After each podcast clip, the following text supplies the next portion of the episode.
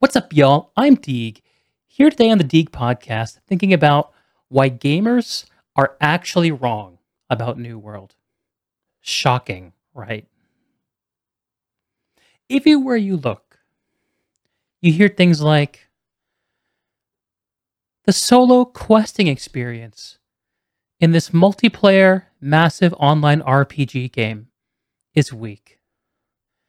You hear stories about players burning out by level 30 halfway through the grind after a week of playing. These players seem to be frustrated by a lack of things that they're used to by large AAA MMO games, such as strong, identifiable NPCs and breadcrumb story progression and set piece narrative moments, things that we all have been programmed to know and love that don't seem to be a new world. I'm here to tell you today that they are missing the fucking point. And to explain how, I need to do my favorite thing and invoke the power of metaphor. Imagine you, a sophisticated consumer of culinary delights, have been invited to a restaurant by a friend visiting from out of town. They've chosen the place, you're simply arriving. Now, you know what you like. You've eaten a lot of food in your lifetime, after all. Been to a number of restaurants. Let's say you're you have a sophisticated gamer appetite and you love chicken tenders. Who doesn't love a good tendy? Let's be honest. And you arrive at this restaurant. Let's say it's a steak restaurant. You sit down at the steak restaurant. Your friend makes their order, and you consider how should I decide how to approach this experience? How should I engage with this steak restaurant experience? Well, I'll tell you a little bit about me. Okay. When I was younger, approaching a steak restaurant experience, uh, a Italian restaurant experience, a Chinese restaurant experience, whatever it is, the first question I'd ask myself is Is there something here that I'm comfortable with?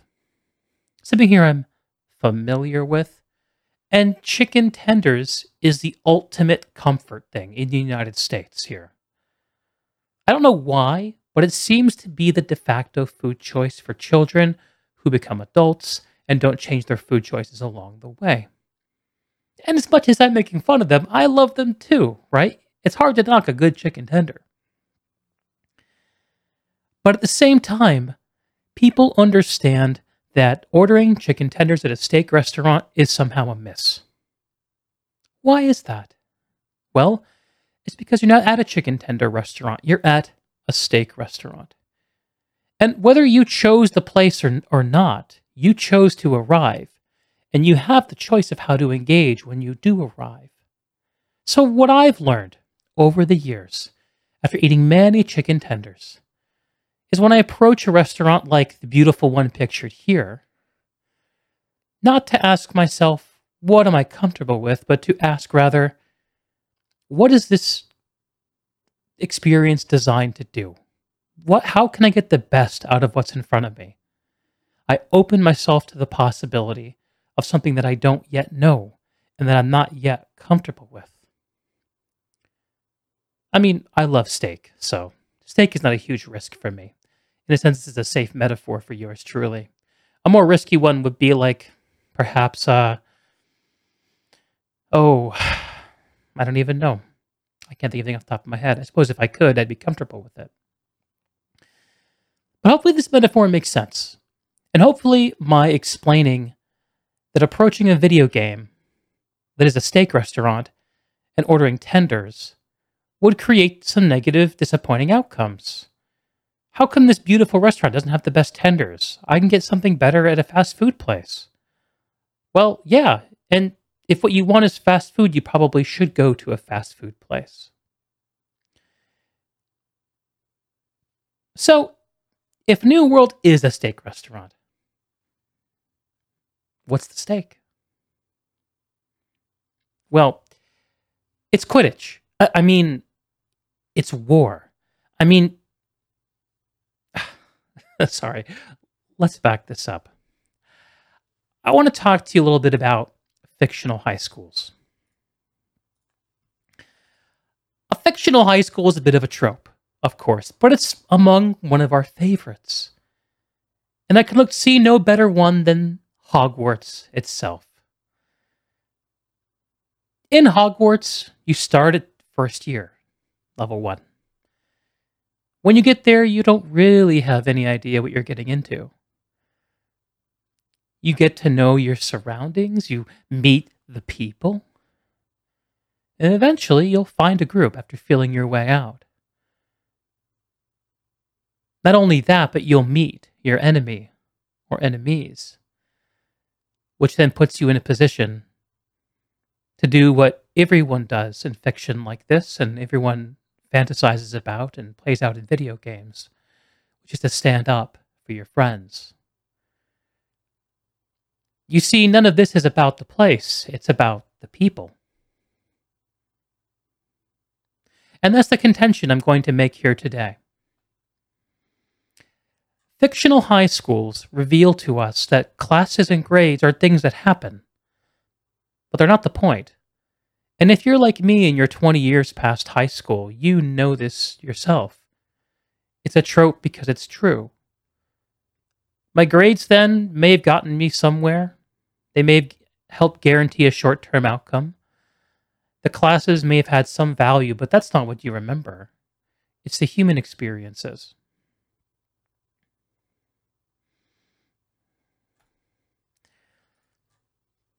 And as long as we're talking about Hogwarts, if you are a Harry Potter fan, one of the things that you probably know about yourself is what's your house? Are you a Gryffindor? Are you representing bravery, daring, nerve, and chivalry? An emblem of the lion, colors scarlet and gold? Once upon a time, I saw myself this way. I think a lot of us would like to see ourselves this way. Are you a Hufflepuff? Are you a hard worker, dedicated, patient, loyal, and caring about fair play? With the emblem of the badger, the hard-working badger, colors of yellow and black. Or all your are you a Ravenclaw? Representing intelligence, knowledge, curiosity, creativity, and wit. Emblem of the eagle, colors blue and bronze. This is probably the best fit for yours truly. Or are you a Slytherin? Do you represent ambition, leadership, self preservation, cunning, and resourcefulness? With an emblem of the serpent, colors of green and silver.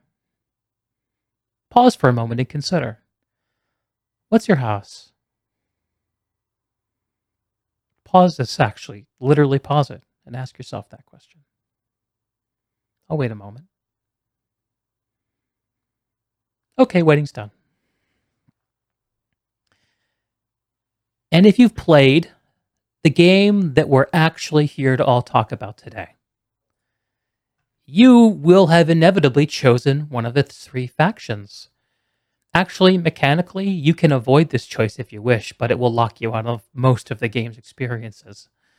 On the left are Marauders representing action and directness. Their emblem is the hammer, their color is green.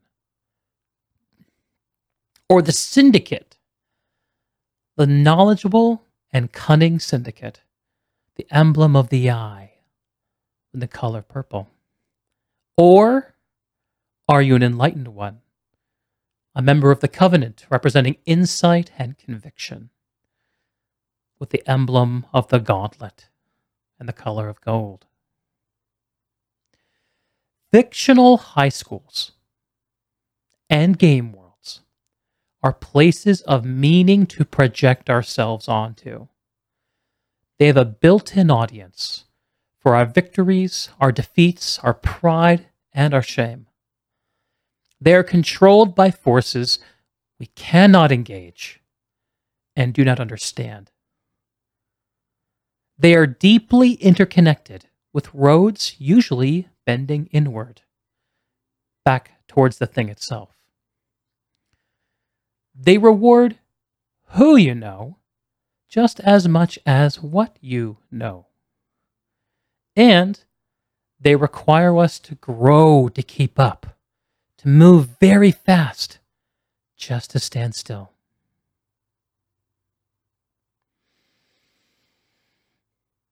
Fictional high schools and game worlds are places of conflicts and big moments. In Harry Potter, we have Quidditch. And in New World, we have war. To Get in positions. Tanks up front. DPS in mid. Healers in back. Uh, healers are not on uh, siege, siege weapons, right? Right. No. They are just constantly spamming AoEs. Only Check this shit should out, have man. siege weapons. Okay, we got it. This is nuts. 10, 10 seconds, And boys. Here we go, guys. Check out my editing skills right here. Everyone's gearing up for fight. On our brooms for Quidditch, Don't run up. Let Our sword and shield on. New World. Start walking and pushing up to the point. Push up, push up, push up into healing cir- circles. Weaken them if you can. Weaken and get onto the point. Let's start pushing up Oh and everybody put turrets down and focus fire. They're locked look at the human gore. all the way back into their fort. Left is breaking. We're pushing in on left. Okay, Snatching okay, okay. victory from Push the in on Push it the- up middle. Yeah, yeah, yeah. We need to push middle at the same time. Push left. We need to start healing on the point. He's getting on a I'm at repeater. the front. Yep, I'm weakening the group. Our Got group you to come around We're the pushing right on left. side. We're pushing them. We're pushing them. We're getting left. Go. Get up everything you guys go, go, go, go, go. Get behind Everything. them. Middle Okay. get Get the behind healers, them. guys.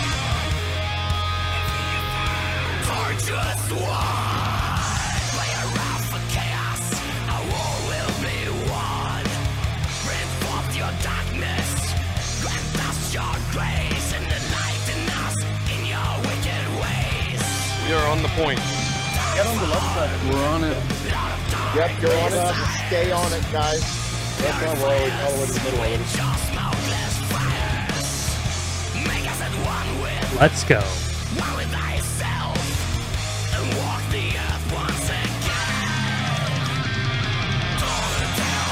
They're dying. They're dying. Go in. Go in. Go in. Yeah, go everyone. Get on it, Everyone. guys.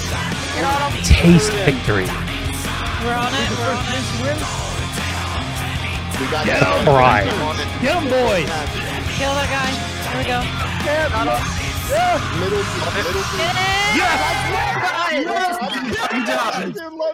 No Let's go, boys and girls. Holy Oh crap! my gosh, you That's guys just what what happened? I'm fucking talking about, Yeah, boys. right. Got this recorded. Go, boys. Holy oh, crap! Yeah, dude. Onion Onion Nights Nights for the Discord. win. Onion Onion Knights Knights are are If you're playing New World by yourself, you may be doing it wrong. Trade, taxation, territory, all of it is completely people driven. They are 100% social systems that you will never engage with if you're trying to find a set piece quest. And if you choose to do so, if you take the time to see not the NPCs of Aeternum, but the people that are there, you can find some beautiful human moments. I've picked out a few from my mere two weeks of being in the live game. Here are just a few that I'm going to call out. Actually, this guy is from the beta. Lord Soggy Baggins. Baggins, if you're out there, shout out at me. We played on the beta realm together, and you were my very first open world PvP encounter. Very first, I think. I found you cutting down wood somewhere in Windsward, I believe. You with your rapier and your musket, and I with my great axe and I think hammer, I remember right. And we neither of us knew what we were doing, and we went back and forth. And I eventually turned the tables on you, and that started the tone of our of, of our of our beta time together, didn't it? At first, you had the upper hand, and then I had the upper hand, and we went back and forth a few times. I'll never forget standing in Windsward, hanging out with uh, one of my friends, having you cruise by on prox voice, yelling, "Fuck you, Deeg!" beautiful human moment. Now let's talk about a few folks from my own server, yeah, New World, which is called Phlegethon. A few, few folks I've run into in my two weeks that I'm hoping to get to know better. First, someone named Monty Carlu. This person writes these breathless war reports in the in the Covenant and the faction chat before and after wars and invasions. It's really cool. It's surprisingly well written and constructed. Uh, legendary guns, soldiers of the morning, take heed. Like it's it's just it gets you riled up. It feels like you're part of something bigger. They're contributing to it and they're making something bigger, and you're a part of that. Uh, Chappie, uh, someone who believes he's the Pope of the Covenant. Okay, kind of an obvious thing to want to be, I suppose. And, you know, they, they make a go of it. They really want to be the Pope. Good for them, you know? God bless. Uh, Rizrak. Rizrak is someone I ran into when I was out in the world playing the game, and he was this tank and he trained a whole bunch of mob mobs into me and I nearly got away with my life and he with his and he said, Hey, I'm a tank, I do no damage. Can you help me with this quest? I was like, All right, fine, fine, why not? And we ended up questing together for a couple of hours. And now when we see each other in the world, we throw each other invites and say hello. It's a nice little human connection to have made, something that enriches the experience. Something that becomes more the point of the experience over time. Flaked. Ugh fucking flaked. I do not like you, Flaked. Flaked, you have ganked me more times in the open world than anyone else in New World. You're a filthy, green, fucking marauder. And I cannot wait to get to level 16 steamroll you. But you usually have friends. So we'll see how it goes. This random guy from the Traders Guild. I'm sorry, I don't remember your name. But you were barking in Covenant chat offering armor and weapons to those who supported the Covenant in war. To those fighting the territory fight to make the map gold. And I accepted. I'm a soldier. I'm in the wars. I took your boon and I fought with it. First off, very cool thing to have a niche where someone can just make engage with the crafting system of the game. But this person wasn't engaging with the crafting system, the crafting and armor and uh, gathering and all this amazing stuff that's built into this game that other people will do a better job of explaining to you than I will. I'm not a how guy, I'm a why guy. And the why for this person was to support the war effort. It's okay to play the game any way you want, is my point. You don't have to be in the wars like I was. You don't have to ride a broom in Quidditch, but involve yourself with the people. Don't forget about it. This is what I'm suggesting. Oh, and this other guy, I, I cannot remember this person's name. I think it's something like It's Mirak. For some reason, that has like a Skyrim kind of recollection, like tinged memory. This is a syndicate uh, healer that I ran out into the world when I was questing with Rizrak. I convinced Rizrak to flag up PvP with me because I always flag PvP because I want to run into deal and deal with people. And we just tried to gank him, and we couldn't. 2v1, we couldn't gank this guy. I was two levels higher. Rizrak was like four levels higher. We couldn't. he was just invincible. He out healed us both. After five minutes going back and forth, guy's like, Do y'all want a truce? Because he wasn't killing us either. I'm like, All right. I threw a friend request. He's now someone I like seeing around the server rivalries can be a positive experience, just just like uh, alliances can be positive experiences. And the fact that Amazon Game Studios has created a game that, in some ways, structurally promote these human connections, these human frictions, to me is such a positive thing. And it's something I hear no other creator talking about. No one's talking about it. Everyone's like, oh, well, the, the drops are not more enough, or the quests are too boring, or, uh, you know, it's just not enough to do, not enough dungeons. People, if you're cutting yourself off from the steak of the steak restaurant, you're in the wrong place. The last person I'm going to call out is my best MMO buddy friend, Maxentius. I could call him out for so many things, but here's what I'm going to choose. And he, he, me, by the way, it's reciprocal. Max likes to gank.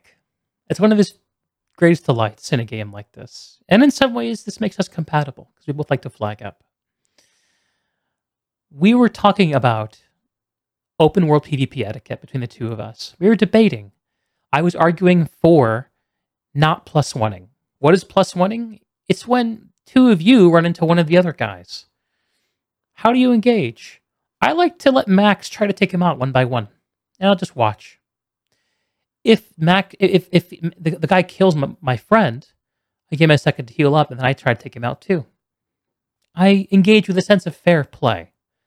I don't like to press my advantage unless there's a really good reason to do it.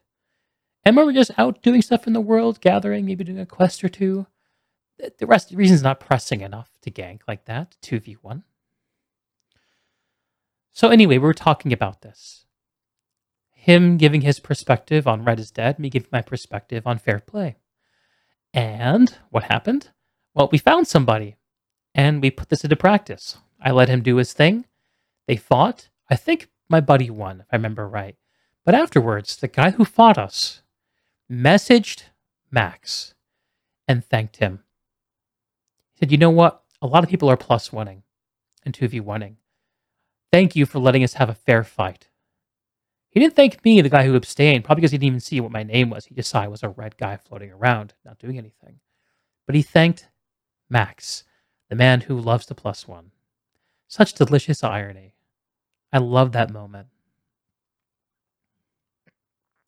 It's important to know these things about ourselves. And if we let ourselves consider a moment why these behaviors emit from us, there's something to be learned there. Least I believe there is. Anyway, the last thing, the last little clutch of anecdotes I want to present are about the companies of New World, and specifically a handful of the companies from my server, Phlegethon. First, I want to tell you about the IRS. No, no, no, not the Internal Revenue Service. There is a company on Phlegethon called the IRS. Funny, right? What's notable about the IRS is that they were the first Covenant company to capture territory. They stake a claim on Monarch's Bluff, one of the starting zones. And um, they've reaped about 90,000 gold in tax revenue. You see, when you own territory, you set taxes. Players who own houses and which confer a lot of perks pay weekly taxes on those houses. People who use trading stations pay taxes on those transactions. People who trade at your trading post pay taxes on those transactions. Owning a settlement can be a quite a profitable endeavor. And I heard a rumor I don't know if this is true, that apparently the IRS had only reinvested about half of the nearly 100,000 gold they'd reaped in tax revenue back into the settlement. You keep doing you, IRS. I wouldn't have it any other way. But also, I might have it a different way. Speaking of a different way, another company on our server, on our realm, is called the Guiding Hand. Now, the Guiding Hand is also a gold covenant company. They're led by someone named Noxus. And they're the only covenant company to hold multiple territories, which is impressive. They currently hold two, possibly three territories. Um, Noxus, the leader of the Guiding Hand, is kind of the de facto war leader on our faction.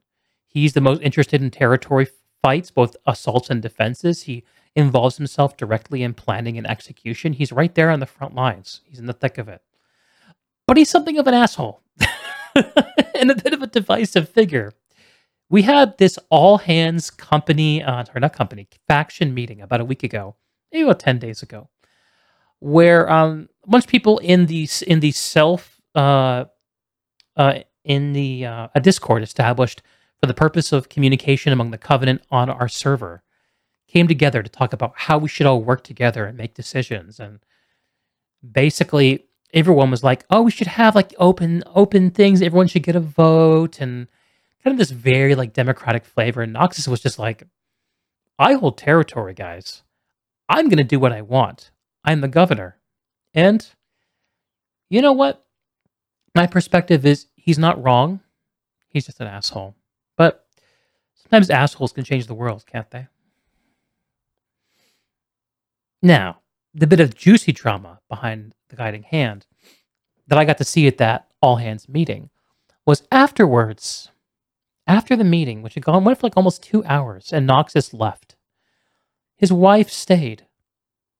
Her handle is Lilu Kanoko. I think that's what it is. And uh, she was in tears, explaining how Noxus isn't mean he just can say mean things and that she would know better than anyone. Man, I would like to be a fly on the wall for the conversation the two of them had after that meeting. Could y'all imagine having your wife apologize for you and your behavior to a gaming community that you're trying to lead? Can you imagine? Ugh.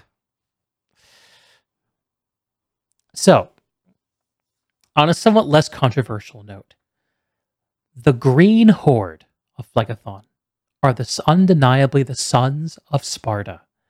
So big that one company cannot contain them. There are two sons of Sparta. I suppose an elder and a younger.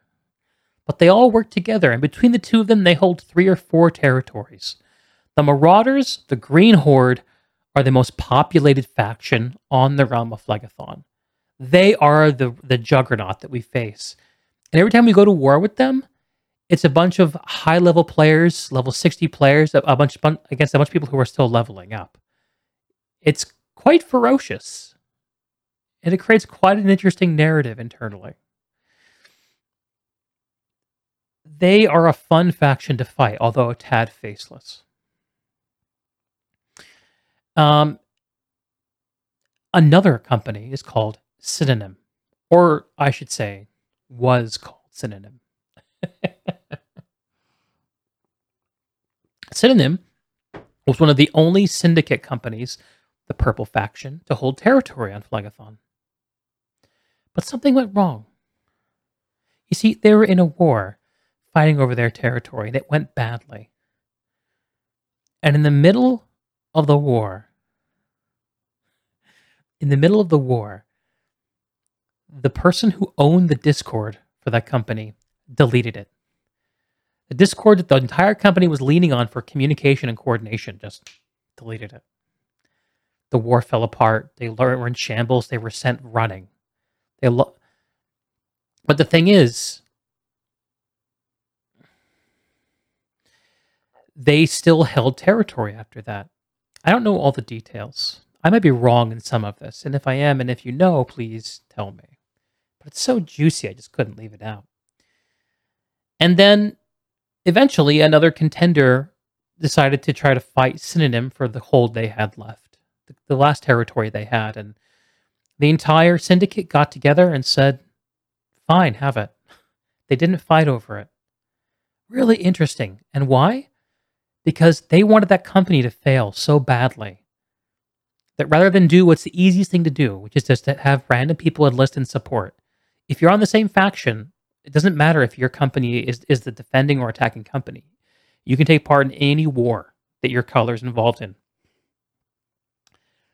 But this company synonym was starved of personnel by their own faction to guarantee that the territory would flip from purple to something else. And now the syndicate on our server is just, I don't know. I still see purple people with purple nameplates, but they hold no territory. I hope that changes. There's some wars coming up, and I hope Purple Boys are successful in one of them. All of this, I suppose you could choose to see it as human gore. Like Agent Smith in The Matrix, you could see all this as just some kind of a, a terrible virus. But I don't. And in fact, a friend of mine, after that company, after that meeting, that city council meeting that we had, decided that we were going to try to make our own mark and create our own company. I'd been watching some baseball lately, so we called it Strike Three. And we recruited our first member over the weekend. That's not us. Very exciting. I hope to recruit a couple more by the end of next week. it's slow going when you aren't just inviting random people, and even if you are, it can be. But we're trying to make our mark. We decided that we're going to create a company around boomer values, respecting other people's time, clear communication, and maybe a modicum of respect, but we'll see. We're going to give it a go. We're entering, making ourselves part of the human mosaic of Phlegethon. Because that's what's good about New World. All these people I just described to you, all these companies, all this drama, it reminds me a lot of the, the breathless stories you hear about EVE Online, doesn't it? The stories of factions winning and losing, and wealth being generated and lost, and terrible destruction and creation. But you know the truth about these people is they don't give a fuck about quests. None of them feel burned out at level 30 because they're not they're not looking at levels. They're playing for each other. The point is actually the people. And I would suggest you don't sleep on it. That's why gamers are wrong about New World.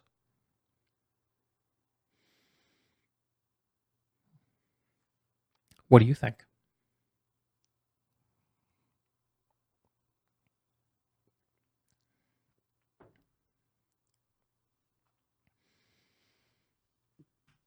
Okay, this is a podcast, so let's have a little bit of structure. Uh, news and notes.